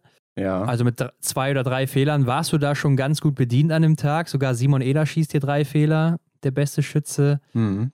des Herrenfelds, der auf Platz 15 landet. Ja, die beiden Schweden Martin Ponzoloma auf Platz 19 und Sebastian Samuelsson auf Platz 20 kassieren fünf Fehler. Den nächsten beiden Deutschen ging es ja ähnlich. Benedikt Doll auf Platz 24 leistet sich sieben Fehler, darf man gar nicht so laut sagen. Äh, und Arndt Pfeiffer auf Platz 27 ebenfalls sieben Fehler. Also lag das am, am Wind oder ich habe die Situation jetzt nicht mehr genau im Kopf? Ja, also der Schießstand in Novemesto ist schon sehr tückig, was den Wind angeht. Und ja. das hat man ja auch teilweise gesehen, dass die Fahnen da schon ganz gut gewackelt haben. Also die ersten drei, vier, fünf äh, Schießplätze sind da noch ganz gut geschützt vom Wind, weil da so ein kleiner Wall ist. Ja, und dann in der Mitte bist du, dann wirst du natürlich voll erwischt, wenn der, der Wind da reinpfeift. Ja, auch der Wind auf den Körper. Ne? Nicht nur in der Flugbahn des Projektils, sondern auch, äh, dass der Wind den Körper angreift und in, in Bewegung Ja, klar, bringt. beides natürlich. Ne? Also das, äh, das wird sich schon auf beides auswirken. Aber man muss auch mal sagen, mit sieben Fehlern noch 24. zu werden, beziehungsweise 27. Das äh, ist jetzt auch nicht so verkehrt, muss man sagen. Ja, da lohnt sich auch der Blick auf die Tabelle der Laufzeiten. Benedikt Doll hier wieder mit der vierten und Arndt Pfeiffer mit der neunten Laufzeit. Also am läuferischen lag es definitiv nicht. Ja, ich habe auch mal gesehen, dass Arndt Pfeiffer im Moment übrigens der zehntbeste Läufer ist in dieser Saison. Hatte ich gar nicht so auf dem Schirm, mhm. aber finde ich, ist es ganz gut für ihn. Ja, auch wieder so ein Punkt, den man gar nicht mitbekommt, wenn man sich damit nicht detailliert auseinandersetzt. Hm, ich bin mal gespannt, was wir so noch erfahren, wenn wir uns mit den Statistiken der einzelnen Athleten genauer auseinandersetzen, die wir aufarbeiten. Wird interessant, das mal zu sehen. Der letzte Deutsche Roman Rees mit vier Fehlern auf Rang 31 gelandet. Mhm. Ähm, Hendrik, wen wir noch ein bisschen übergangen haben und äh, wen ich hier erwähnen möchte, ist Endres Drömsheim, der junge Norweger ist mit zwei Fehlern von Rang 48 auf 18 vorgelaufen, ist auch isoliert betrachtet der siebtbeste des Tages. Ja. Man sieht wieder bei den Norwegern, da läuft es einfach. Mm, bei ihm lief es vor allem in der Range Time. Also hier hat er den ersten Platz, beziehungsweise hier macht er einfach die beste Zeit, die schnellste Schießeinlagen hier. Stimmt, ja. Hat auch, äh, habe ich gesehen, beim Stehendanschlag am schnellsten geschossen, noch schneller als Emilien Jacquelin, mhm. aber auch jeweils einen Fehler geschossen. Also hat sich da nicht so ausgezahlt. Trotzdem müssen wir mal sagen, dass die Norweger ja schon mehr oder weniger ein Luxusproblem haben, wenn man da mal überlegt, wer hier im Team ist. Jetzt mhm. haben wir hier als sechsten Mann Endre Strömsheim, dann haben wir im EBU Cup noch Erland Björntegar, der auch immer aufs Podest laufen könnte an einem guten Tag. Ja. Dann haben wir Sievert Backen, Philipp Andersen, Alexander Fjeld Andersen, also hört nicht auf, da der Reigen. Dann haben wir noch ähm, Bogit Weid, der auch sehr schnell und stark ist. Mhm. Da muss man sich ja schon entscheiden, wen setzt du da überhaupt im Weltcup ein und äh, warum überhaupt? Also da hat man ja gar keine Begründung mehr so für. Ja, warum der eine nicht, ne? Also warum der ja. eine und der andere nicht, obwohl sie halt beide wahrscheinlich äh, zu den Besten im Weltcup gehören oder könnten, ne, mit mehr Erfahrung etc. Also ja, da gebe ich dir recht, das ist ein absolutes Luxusproblem. Vielleicht könnten sie ja irgendwie eine zweite Mannschaft aufmachen oder so. ja, man könnte ja auch theoretisch den Weltcup äh, stärker machen, beziehungsweise schwieriger gestalten für alle Nationen, wenn die großen Nationen zum Beispiel acht Startplätze hätten oder zehn vielleicht sogar, mhm. sodass die Konkurrenz einfach noch stärker ist als sowieso schon.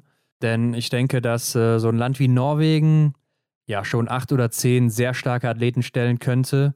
Ja, aber denkst du nicht, dass da vielleicht auch die kleineren oder schwächeren Nationen dann untergehen würden, die vielleicht nur, ähm, ja, oder vielleicht wie Tschechien, ähm, wo die ganze Mannschaft jetzt nicht so brutal stark ist, zum Beispiel, dass, dass die nicht dann irgendwie untergehen, weil dementsprechend weniger Startplätze vorhanden sind? Ja, vielleicht könnte man darüber nachdenken, das Starterfeld ein bisschen auszuweiten generell, sodass die äh, kleineren Nationen dann ihren Startplatz auch behalten. Mhm. Ich glaube, es gab auch mal mehr Startplätze für größere Nationen, bin mir aber nicht mehr ganz sicher jetzt. Müsste ich nochmal nachgucken.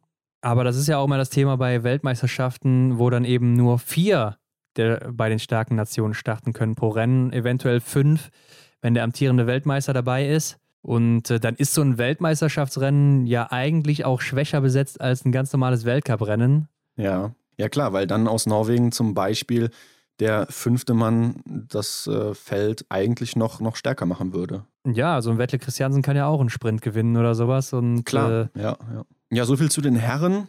Schauen wir mal auf die Damen. Wer wurde hier verfolgt? Natürlich Tiril Eckhoff. Und ähm, sie macht's wie viermal zuvor und und wie Canton Fiormaillet mit dem Doppelschlag, also sie gewinnt hier auch wieder die Verfolgung mit einem Fehler. Diese Dame ist nicht zu bremsen. Kann man nicht anders sagen, Henrik. Also einfach nur Wahnsinn. Und mittlerweile, was ich auch eben so angesprochen hat, ist sie sicherer im Schießen.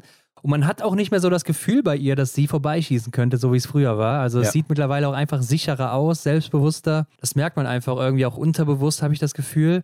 Mhm. Ähm, ja, sehr starke Leistung. Da kam auch Ginara Alimbeka, aber mit 20 Treffern nicht mehr ran. Also äh, da war der Abstand einfach zu groß. Ja, den Abstand kann man hier mal nennen. Das sind 34 Sekunden im Ziel, die Tyrell Eckhoff eher über der Linie ist. Ron, da sind wir wieder beim Thema. Ja, das hat ja, einfach nur Spaß gemacht, der Dame zuzusehen. Mir fehlen da eigentlich schon ein bisschen die Worte. Ja, nach dem vierten Schießen waren es sogar 44 Sekunden. Also da hat die Norwegerin natürlich ordentlich rausgenommen auf der letzten Runde. Konnte sich nochmal feiern lassen. und Franziska Preuß auf Rang 3 endlich das Podest mit zwei Fehlern. Lässt auf der Schlussrunde Martha Olsby-Reuseland und Dorothea Viera stehen. Ja, da hat sie taktiert. Ne? Sie hat ja im Interview gesagt, dass sie ein bisschen ähm, die Schlussrunde anders angegangen ist wie davor die Male. Also sie hat aus den Fehlern gelernt und äh, ja, konnte sie dann richtig schön abkochen, die Norwegerin. Hat mir auch richtig gut gefallen im letzten ja. Anstieg, als sie davon gesprungen ist und äh, Reuseland keine Chance hatte, muss man schon so sagen. Ja. Die ist aber dann Vierte geworden, von Platz 14 mit einem Fehler auf vier vorgelaufen. Mhm. Isoliert betrachtet die beste Frau des Tages gewesen. Also da muss man auch den Hut vorziehen, wenn man einen auf hätte. Und hier sehen wir wieder das Phänomen so ein bisschen auch Dorothea Viera. Ja, wir haben es in den anderen Folgen schon mal ein bisschen angesprochen. Wenn sie vorne weg mitläuft, also wenn sie aus dem Sprint eine gute Platzierung hat, hier war es ja der dritte Platz, dann hat sie es irgendwie ein bisschen schwer, da vorne mitzumischen. Klar, sie ist hier noch Fünfte geworden, super Platzierung, zwei Fehler, aber erfolgreicher war sie in der Saison, als sie von hinten das Feld vor sich hatte, oder? Ja, gebe ich dir recht. Äh, Franziska Preuß kann man sich ja auch mal angucken, ist hinter Dorothea Viera gestartet, hat die gleiche Fehleranzahl geschossen. Die äh, Italienerin landet dann trotzdem aufgrund der Schlussrunde einfach auch, muss man sagen, da fehlte ihr so der letzte Punch mhm. äh, auf dem fünften Rang. Ist nicht ihre Saison, muss man sagen. Ich habe es auch ehrlich gesagt nicht erwartet, hatte es aber auch schon im letzten Winter nicht erwartet. Ne? Ich weiß nicht, ob du dich noch daran erinnerst, ja. als wir damals unsere äh, Favoritinnen auf den Gesamtweltcup preisgegeben haben vor der Saison 2019-20. Da habe ich schon gedacht, dass sie äh, vielleicht in die Top 3 kommt, wenn es gut läuft. Aber da muss ich ja auch mal sagen, da hatte sie eine wesentlich stärkere in der Saison in der Loipe. Mhm. Ja, so das Triple quasi zu holen, also das ist auch mal eine Nummer, die musst du erstmal machen. Haben ja auch nur die wenigsten Damen und Herren ja geschafft. Für mich war es letzte Saison noch klar, aber auch diese Saison habe ich mich äh, dagegen entschieden. Äh, Marketa Davidova auf Platz 6, die hatte ich tatsächlich mit in den Top 5. Ah, nicht Schade. schlecht, Hendrik. War ja auf der Schlussrunde nicht? noch im Kampf mit Marte Olsby-Reuseland, geht, glaube ich, vor Marte auf die Schlussrunde, also auf Platz 5, äh, kann da aber dann läuferisch nicht mithalten, weil Marte Olsby-Reuseland den Turbo gezündet hat. Und Lisa Theresa Hauser klettert von Platz 13 auf Platz 7 hoch. Lisa Theresa Hauser lag ja auch noch bis zum letzten Schießen ganz gut im Rennen, hat dann aber auch einen Fehler geschossen, der sie vielleicht dann im Endeffekt auch das Podest gekostet hat. Mhm, ja, könnte hinhauen. Denise Herrmann fällt vom zweiten Platz auf den zehnten Rang zurück. In der Vorwoche noch so stark vorgelaufen im Verfolger auf den zweiten Rang und diesmal fällt sie eben zurück. Äh, mit drei Fehlern, ja, ist einfach auch dann ein bisschen zu viel. Läuferisch ja. lief es auch nicht gut mit der 19. Laufzeit. Mhm. Da ist irgendwie, ja, der Wurm drin. Zieht sich so durch bei Denise. Ich glaube, es wird auch jetzt in diesem Jahr vielleicht nichts mehr. Östersund ist ja eigentlich ihr Lieblingsort. Mhm. Ja, vielleicht blüht sie da nochmal auf in den letzten drei Einzelrennen. Ja, mal sehen, ob sie da noch ein bisschen Kraft schöpfen kann. Hanna Oeberg verabschiedet sich dann auch, ja, man könnte schon fast sagen, im Kampf um Platz 2 mit Martha Olsby-Reuseland, 27. Rang mit vier Fehlern. Auch nicht gut gelaufen. Ja, in Nove Mesto lief es bei ihr irgendwie nicht so. Hat ja dann auch äh, die Staffeln ausgelassen am Sonntag, weil sie auch einfach müde war anscheinend mhm. und noch Power haben möchte für das Finale zu Hause.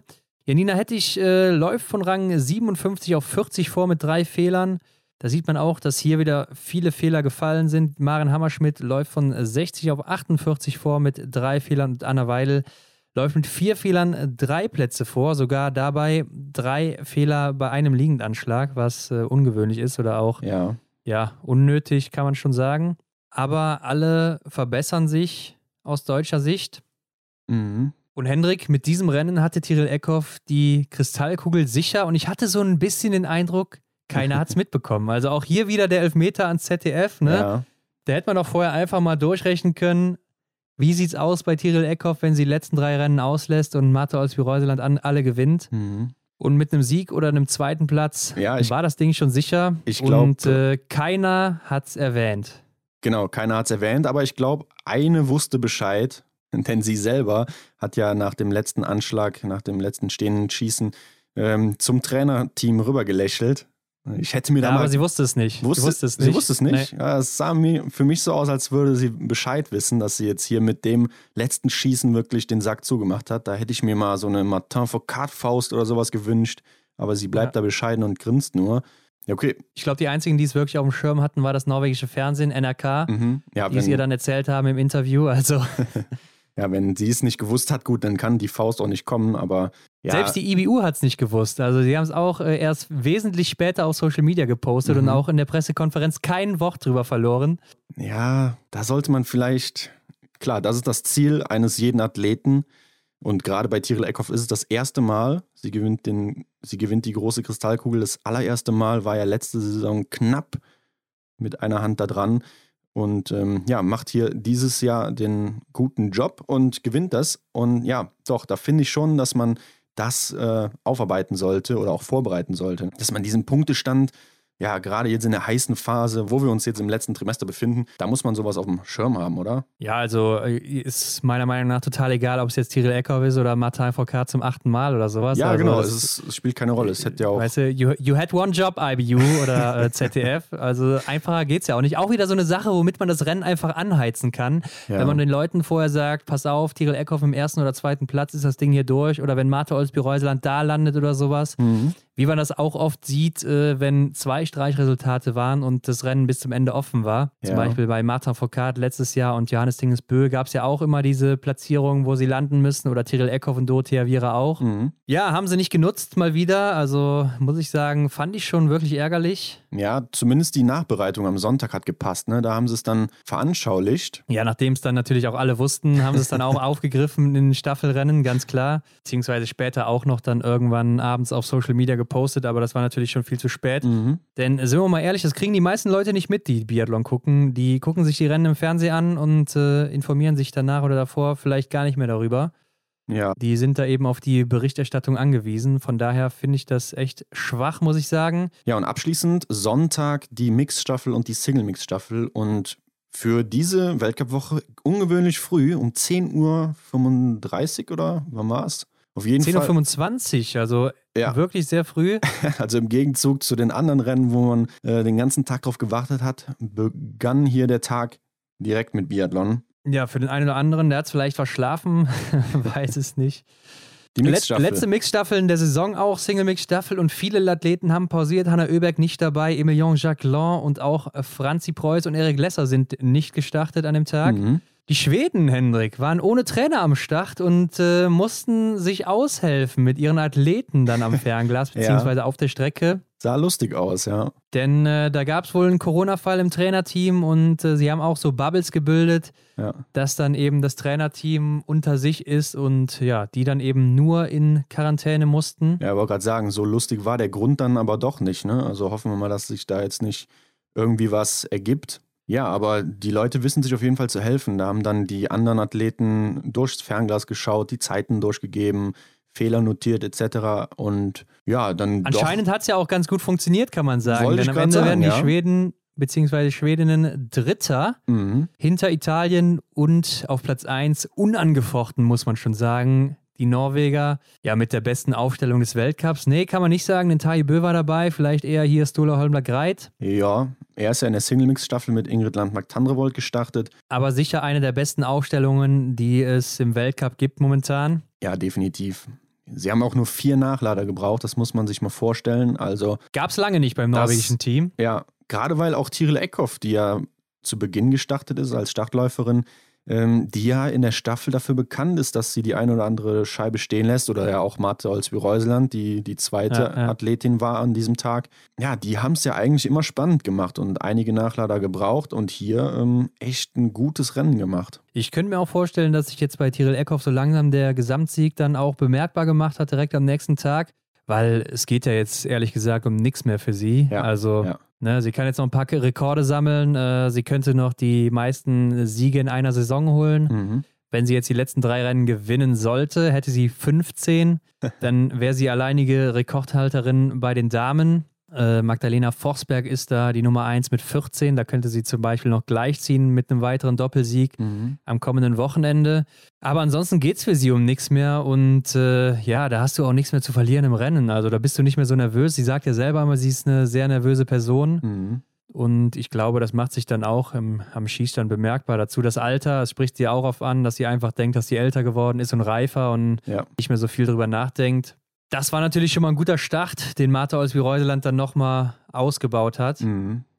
Aber auf der ersten Runde sind einige Damen auf die Knie gegangen. Die Französin Anaïs Chevalier-Boucher stürzt, dann die Belarusin und die Lettin Bendika stürzt auch nochmal. War anscheinend rutschig auf der Strecke, kann man so sagen. Ja, ja, viele Stürze. Ja, das deutsche Team landet am Ende auf Rang 9 und da muss man sagen, ja, waren die Damen dran schuld. Also Vanessa Hinz mit sechs Nachladern gerade noch so jeweils im Liegend- und Stehenanschlag der mhm. Strafrunde entkommen und äh, Denise Herrmann musste dann in die Strafrunde stehend laufen. Ja, bei Vanessa Hinz kamen noch Nachladeprobleme dazu. Da streikte irgendwie die Patrone. Und damit waren wir dann auch schon drei Minuten und fast 28 Sekunden zurück. Ja, da ist das Rennen schon vorbei. Damit war auch schon das Podest mehr oder weniger weg, denn die waren auch schon über zweieinhalb Minuten mhm. weg. Keine Chance mehr auf den Sieg oder beziehungsweise da noch irgendwas Gutes draus zu machen. Aber ich finde, fairerweise muss man auch sagen, das sieht man gut im zweiten Durchgang. Da sind viele Fehler geschossen worden. Es sind ja kaum Nationen ähm, mit wenig Nachladern durchgekommen, außer halt die Norweger. Das äh, hat mich ein bisschen irritiert, denn die ja, wie gesagt, echt gut durchgekommen am Schießstand. Und alles, was danach kam, war wirklich wie verhext, oder? Könnte auch wieder daran liegen, dass die ähm, ersten drei Schießstände windgeschützter waren. Mhm. Denn der Wind hat man ja schon gesehen, hat das schon sein Spiel getrieben. Man sieht auch, dass hier sehr viele Nationen ausgeschieden sind. Von 25 Nationen sind nur 15 ins Ziel gekommen. Ja. Die anderen wurden alle überrundet, heißt, sie hatten sehr viele Fehler. Mhm. Und auch ansonsten hatten die anderen Nationen sehr viele Strafrunden mitnehmen müssen hier. Also ähm, war ein bisschen eine Windlotterie, kann man schon so sagen. Und die Norweger sind einfach am besten klargekommen hier, mhm. beziehungsweise hatten vielleicht einfach das Glück, dann immer an Stand 1 auch zu stehen. Ja, da hatte man auch so ein bisschen äh, das Gefühl, rette sich wer kann, oder? Also, äh, du hast es angesprochen, zehn Nationen sind gar nicht erst ins Ziel gekommen, wurden überrundet von den Norwegern. Ähm, ja, und Tajebö oder Johannes Tinisbö haben es dann äh, haben die meisten dann da eingesammelt.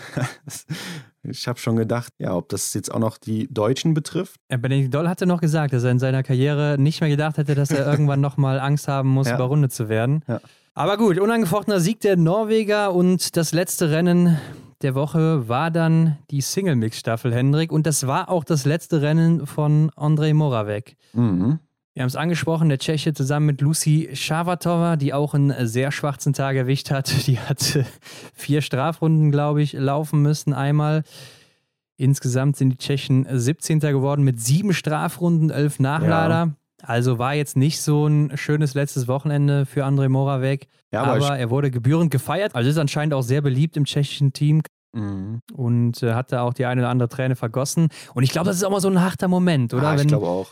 Weil gerade im Sport, das ist ja nicht wie so, wenn du mal deinen Beruf wechselst oder sonst was, denn im Sport ist es ja wirklich so, das ist vorbei. Du, wirst, mhm. du kannst nicht mehr, du wirst nicht mehr jünger, du kannst nie wieder von vorne diese Karriere starten. Das ist ein einmaliges Ding. Ja, das, was er jetzt dann in seiner Karriere erlebt hat, ich glaube, er war sogar auch 20 Jahre mit im Biathlon äh, aktiv ähm, und das, was er in der Zeit erlebt hat, das wird er halt nie wieder erleben. Vielleicht ja. auf eine Art und andere Art und Weise äh, gibt es schöne Momente in seinem Leben, definitiv, aber so das, was so das Sportlerherz äh, angeht, glaube ich, da wird er nicht mehr zufriedengestellt. Wobei, vielleicht ich ist er ja auch zufriedengestellt mit seiner Karriere, definitiv. Würde, Bestimmt, ich, jetzt, würde ja. ich jetzt so für ihn blind unterschreiben, äh, wie wir eben angesprochen hatten, Olympia. Olympia 2014. Hat auch gesagt, dass diese Silbermedaille mehr wert war als seine Goldmedaille bei den Weltmeisterschaften, ja. also diese Olympiasilbermedaille, weil er meint, das wären die größten Emotionen gewesen, die er jemals hatte und das ja. wünscht er auch jedem Sportler. Mhm. Ja, 17 Jahre war er, glaube ich, im Weltcup, wenn ich das richtig in Erinnerung habe, unterwegs. Ja, er ist, ich glaube, 2002 oder 2003 hatte er sein Debüt. Ähm, ihr könnt es ja mal im Blogbeitrag bei uns abchecken auf unserer Homepage. Genau, haben wir einen Blogbeitrag zu verfasst, könnt ihr mal durchlesen über die Karriere von Andrei Moravec. Und ich glaube, was du schon gesagt hast, 17 Jahre ist eine lange Zeit und äh, dann wird es wahrscheinlich auch bedeuten, dass man den Sport schon sehr geliebt hat, wenn man das so lange mitmacht. Mhm. Klar. Aber kommen wir mal zu den restlichen Teilnehmern. Deutschland wird Elfter. Ja. Mit zwölf Nachladern. Keine Strafrunde. Janina Hettich und Roman Rees am Start. Die hatten auch viele nachgefragt, was ist denn mit Franzi und Erik? Die mhm. schonen sich anscheinend für das Weltcup-Finale in Östersund dann nächste Woche, wo es für Franzi ja eventuell noch um Platz 3 geht im Gesamtweltcup. Ja. Es siegt am Ende Schweden vor Norwegen und den United States of America, Hendrik. Das ist auch eine Seltenheit. Auf jeden Fall, ja. Die ähm, Vereinigten Staaten, die waren echt lange mit dabei vorne, haben auch zwischenzeitlich mal äh, die Führungsarbeit gemacht. Und ich habe irgendwie eigentlich nur darauf gewartet, äh, dass sie ja irgendwann von der Bildfläche ja. verschwinden. Ne? Aber Podestplatz Fall, ja. hier. Also ja. absolut äh, ein gutes Rennen gemacht. Wollen wir direkt auf die Schlussrunde eingehen oder? Ja, ich denke, das war das Hauptaugenmerk. Ne? Außer, dass, äh, ich weiß nicht, ob du es wusstest, aber Sturla Holm Lagreit ist mental unglaublich stark, wollte ich dir noch sagen, falls du es an diesem Wochenende nicht mitbekommen ja, hast. Ja, ich glaube, er ist auch jemand, der so, ähm, ja, das Meditieren so für sich gefunden hat und da, da schöpft er ziemlich viel Kraft her. Kann das sein? Ja, also, also wurde circa ein bis 2000 Mal gesagt, dass er mental sehr stark ist. Ja. Wer ZDF geguckt hat, der weiß das jetzt. Und äh, man ist auch ein schlechter Sprinter, wenn man einmal einen Sprint verliert gegen Sebastian Samuelsson in seiner Karriere. Mhm. Ja gut, so viele Sprints haben wir von ihm noch gar nicht gesehen. Dann ist das direkt eine Schwäche. Also ich glaube, Sturla Holmler Greit war einfach auch platt jetzt am Ende auf der letzten Runde. Mhm. Sebastian Samuelsson hatte noch äh, den nötigen Punch, um gerade so vorbeizuziehen, hat selber gesagt, ja, wäre die Strecke 100 Meter kürzer gewesen, hätte ich das nicht mehr geschafft. Ja, klar. Aber, Aber äh, unglaublich, muss man sagen. Auf der kurzen Runde auch noch. Ja. Habe ich nicht mehr damit gerechnet, dass äh, Lagreit das noch hergeben wird. Mhm. Ja, Ron, und hier kann ich mich mal wieder zitieren. Das war mal wieder so ein Moment, dafür schaut man noch Biathlon, ne? Dieses, ah, ich weiß nicht, ob es euch auch so geht, aber dann, da denke ich mir immer, wo nimmt dieser Kerl diese Power her? Ne? Er ist ja wirklich ein Monster auf der letzten Runde. Wie er sich ja. da an Stola Holmer Greit noch ransaugt und dann von ihm wegspringt. Also das ist für mich unbegreiflich. Einfach immer wieder sehr, sehr schön zu sehen. Henrik, dafür musst du jetzt auch 5 Euro ins Phrasenschwein äh, schmeißen, ne? Das ist natürlich klar. Hast du eins? Ja, ich kann eins besorgen, keine Sorge. Ja, können wir mal einführen. ja, das war's dann in Novemesto. Und, und äh, wie, was sagst du eigentlich zu der Atmosphäre so in Novemesto? Würde mich mal interessieren. Naja, von, von großer Atmosphäre, glaube ich, kann man ja nicht sprechen, denn äh, Zuschauer waren nicht da. Ich glaube, die Tschechen sind natürlich Biathlon begeistert und wenn Fans da sind, dann ähm, wird das auch gefeiert. So habe ich es zumindest in Erinnerung. Ähm, aber jetzt fand ich es sehr ja, trüb das Ganze ein bisschen. Ja, also ich wollte auch gar nicht so sehr auf die Zuschauer eingehen, denn das ist ja klar, dass ja in jedem mhm. Weltcup auch Was hast du im so, Kopf? Aber eher diese, dieses Umfeld da in, in Novo Mesto, das, das, erinnert mich immer so ein bisschen an The Walking Dead, muss ich sagen, so Endzeitstimmung so ein bisschen. Dann ja. siehst du da im Hintergrund die Hotels, diese Betonbunker. Ach dann so. läuft da noch die Straße über die Strecke, äh, wo auch die Autos drüber fahren. Und das hast du sonst eigentlich gar nicht ja. so in den anderen Orten. Klar, jetzt kam ja noch dazu, dass kein Schnee wirklich lag was jetzt in Hochfilzen oder Antolz zum Beispiel anders war oder auch in Oberhof in diesem Jahr. Ja, da fand ich auch merkwürdig, dass an dem Tunnel und an dem Anstieg da die äh, Tribünen stehen. Die sehen mir auch so ein ja. bisschen aus, als wären sie provisorisch dann für die Aktion, für dieses Event aufgebaut. Sieht so ein bisschen gerüstmäßig aus, aber. Ja, ich glaube, die stehen immer, aber. Scheinbar, äh, ja, ja, scheinbar stehen die immer da. Ja, muss ich ehrlich sagen, gefällt mir so am wenigsten von den ganzen Weltcup-Orten. Mhm. Einfach optisch gesehen äh, sieht es immer so aus, als ja, wäre jetzt gleich die Saison äh, zu Ende, wenn das Rennen hier vorbei ist. Oder machen wir den Laden hier dicht. Ja, packen wir schnell alles ein und nichts wie weg, ja. Ja, hat so, einen, so einen ganz komischen Vibe für mich, muss ich mhm. sagen. Ich denke, über die Athleten der Woche müssen wir nicht lange reden, Hendrik, denn das sind natürlich Kanton Fiormaillet und Tyrell Eckhoff mit ihren Doppelsiegen und der maximalen Punkteausbeute in zwei Einzelrennen. Exakt. Aber im Gesamtweltcup wird es interessant. Vielleicht nicht mehr bei den Damen, wenn wir über Platz 1 reden. Ja, wie, wie gesagt, hier ist der Sack zu. 1043 Punkte hat Tyrell Eckhoff bisher gesammelt. Da, da kommen ja noch drei Einzelrennen dazu. Und ich glaube, ich lege mich jetzt nicht zu weit aus dem Fenster, wenn ich behaupte, dass da äh, der ein oder andere Punkt noch dazu kommt. Aber ja, interessanter ist natürlich jetzt, was dahinter passiert. Ja, Martha Olsby-Reuseland sieht auch schon so aus, als wäre sie sicher auf Rang 2, Hendrik, momentan mit 838 Punkten nach Streichresultaten, mhm. sage ich jetzt direkt mal. 903 insgesamt und äh, hat damit schon einen relativ soliden Vorsprung vor Hanna Oeberg. Die müsste dann nochmal den Turbo zünden jetzt in den letzten drei Rennen, um da nochmal vorbeizuziehen, beziehungsweise Reuseland natürlich dann dementsprechend auch patzen. Mhm. Ja, die Frage ist, was so diese Magie ähm, des Heimweltcups mit ihr macht. Da kennt sie sich aus. Einzelweltmeisterin da geworden. Genau, 2019. Ja. Kommt da schon ganz gut zurecht auf der Strecke. Die Frage ist, wer hat die letzten Körner noch im Tank für die letzte Woche? Denn es geht auch noch so um Platz 3. Da könnte Franzi Preuß eben noch mit eingreifen. Ja, nach Streichergebnissen zurzeit 55 Punkte, wenn ich jetzt richtig sehe, fehlen ihr hier oder ist der Abstand. Also, das ist auf jeden Fall drin mit einem guten Rennen und einem Patzer von Hanna Oeberg, falls es ja so weitergeht ne, für die Schwedin, ja. die ja in Novo Mesto Woche 2 absolut nicht zufrieden war. Ja, und wir wissen auch, dass Franzi gegen Saisonende immer stark unterwegs war. Auch letzte Saison schon in Kontiolahti zum Beispiel auf dem Podest gewesen im Sprint. Mhm. Also warum nicht? Und äh, Lisa Theresa Hauser ist aber auch im ähnlichen Bereich wie Franziska Preuß, genauso wie Dorothea Viera. Also die vier Damen, Hanna Oeberg dann noch dazu eben, ja. kämpfen um Platz drei, denke ich mal. Mhm. Die Schwedin hat auf jeden Fall die beste Ausgangslage, klar durch den kleinen, knappen Vorsprung. Shinara Alimbekava sichert sich so langsam das blaue Trikot ab, hat nämlich jetzt hier schon auf Rang 7 mit 636 Punkten nach Streichergebnissen 27 Punkte Vorsprung vor Marketa Davidova, mhm. die auf Rang 10 ist. Und Denise Herrmann ist nach Streichresultaten aktuell auf Rang 8 in der EWU-Tabelle noch auf Rang 9. Mhm. Also da könnte es eventuell auch noch auf Rang 7 gehen für sie mit einem guten Schlussspurt in Östersund. Erfreulich ist auch noch aus deutscher Sicht, dass äh, Vanessa Hinz aktuell auf dem 23. Rang ist. Janina Hettich auf dem 25. Rang und beide auch ein bisschen Abstand haben zu Platz 26, Daja Blaschko aus der Ukraine. Mhm. Von daher könnte es schon gut sein, dass wir vier deutsche Athletinnen sicher haben im Massenstart. Ja, wichtig ist natürlich, äh, dass man in die Verfolgung kommt. Ne, Bei den beiden Damen war es ja jetzt in Novo Mesto nicht äh, ganz eindeutig. Ne? Ähm, Janina hatte ja da ein bisschen Glück ne, mit den letzten Plätzen und Vanessa hat es ja nicht geschafft. Also hoffen wir mal, dass sie dann gut durch den Sprint kommen und ja, dann auf jeden Fall im Massenstart dabei sind. Maren Hammerschmidt aktuell auf Rang 41 hat also keine Chance auf den Massenstart Mhm. über die Gesamtweltcup-Platzierung. Bei den Herren, Hendrik, ist das Rennen sowas von eng. Ja, hier ist wirklich noch alles drin. Denn nach Streichergebnissen führt Johannes Dingsbö nur mit sieben Punkten. Mhm. Also, wer sich da einen Ausrutscher leistet jetzt in der nächsten Woche, der ist weg vom Fenster, kann man so sagen. Ja, und auch so zählt ja jetzt hier wirklich jedes Pünktchen beziehungsweise jede Platzierung.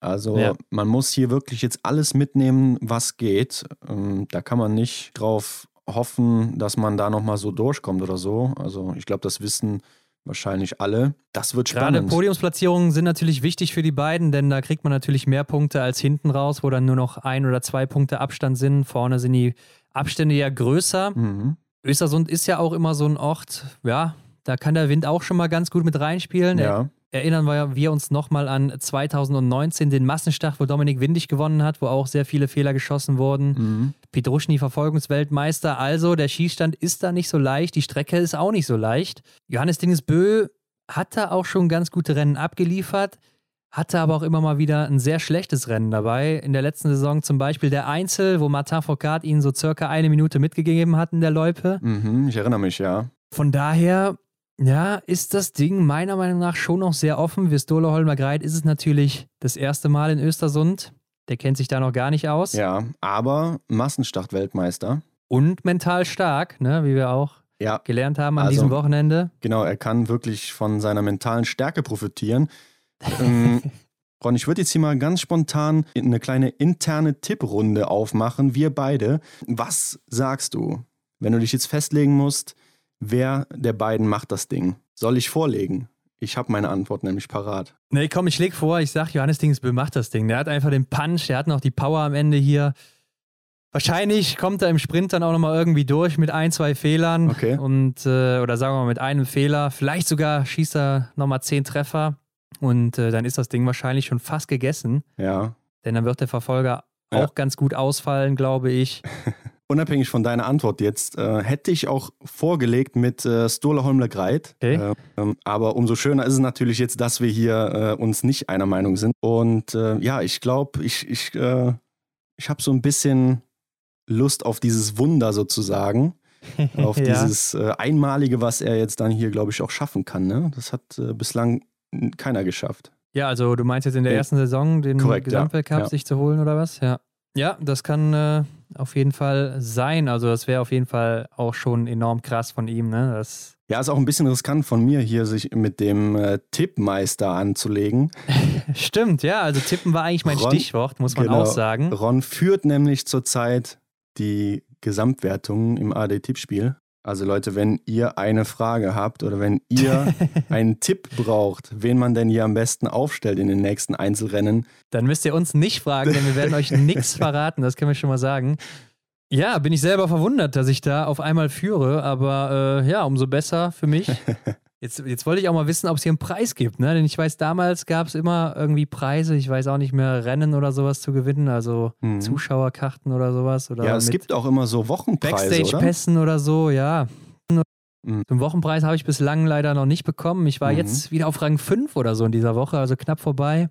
Vielleicht gehe ich am Ende einfach leer aus und verkacke jetzt noch die letzten Ja, wie äh, sechs so Rennen, die es zu ähm, tippen gibt.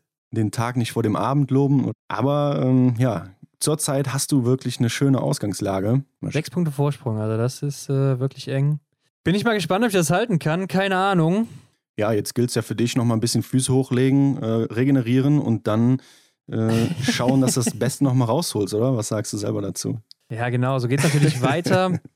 In Östersund eben noch drei Einzelrennen. Freut mich immer besonders. Ist ja immer ähnlich wie im letzten Wochenende vor Weihnachten.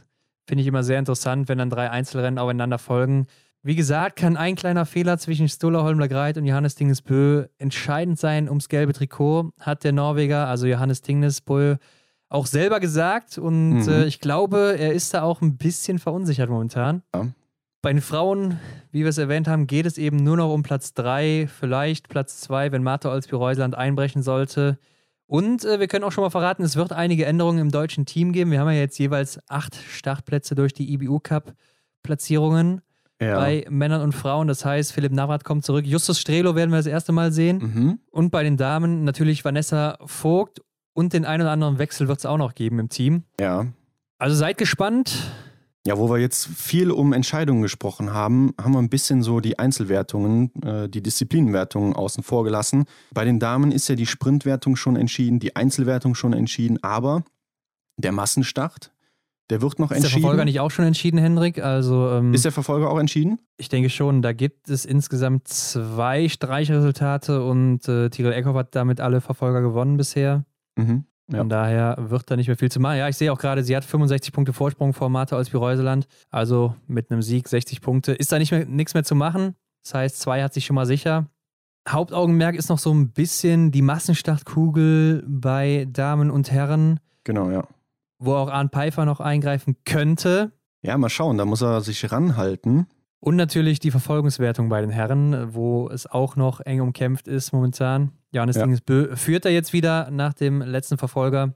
Stimmt, vor Weltmeister Emilien Jacquelin auch nur knapp, ne? Und ach so, ach so dahinter auch noch Stola Greit, also das wird spannend. Wobei ich sehe gerade auch, ja, Cantor Maillet kann da auch nochmal ein Wörtchen mitreden. Also reichlich Entscheidungen in Östersund können wir so festhalten, Hendrik. Ich glaube, so wir haben es, genug ja. geredet für diese Woche. Ich bin alles losgeworden, was ich loswerden wollte. Ja, wir haben uns auch wieder reichlich Zeit genommen. Gebt uns gern mal Feedback äh, bezüglich unserer Folgenlänge. Äh, ist euch das zu lang oder ähm, ja, können wir vielleicht noch das ein oder andere Detail rauskramen? Ähm, da sind wir gerne auf eure Feedbacks gespannt. Und ansonsten, Ron, würde ich sagen, hören wir uns an dieser Stelle nächste Woche wieder und verkünden mal hier die letzten Entscheidungen. Das gehören natürlich jetzt nur die Hardcore-Fans, die bis zum Ende hören. also von daher wird die Antwort schon klar sein. Nein, aber vielen Dank fürs Zuhören und wir sind dann eben wieder zurück mit dem Weltcup-Finale aus Östersund. Bis nächste Woche und ciao. Ciao. Das war's wieder mit der Extra-Runde Biathlon für diese Woche. Wenn euch das Ganze gefallen hat, dann lasst uns eine Bewertung da, folgt uns, um keine Episode zu verpassen und teilt den Podcast mit euren Freunden. Für weitere Informationen rund um den Biathlon-Weltcup schaut auf unserem Instagram-Kanal vorbei.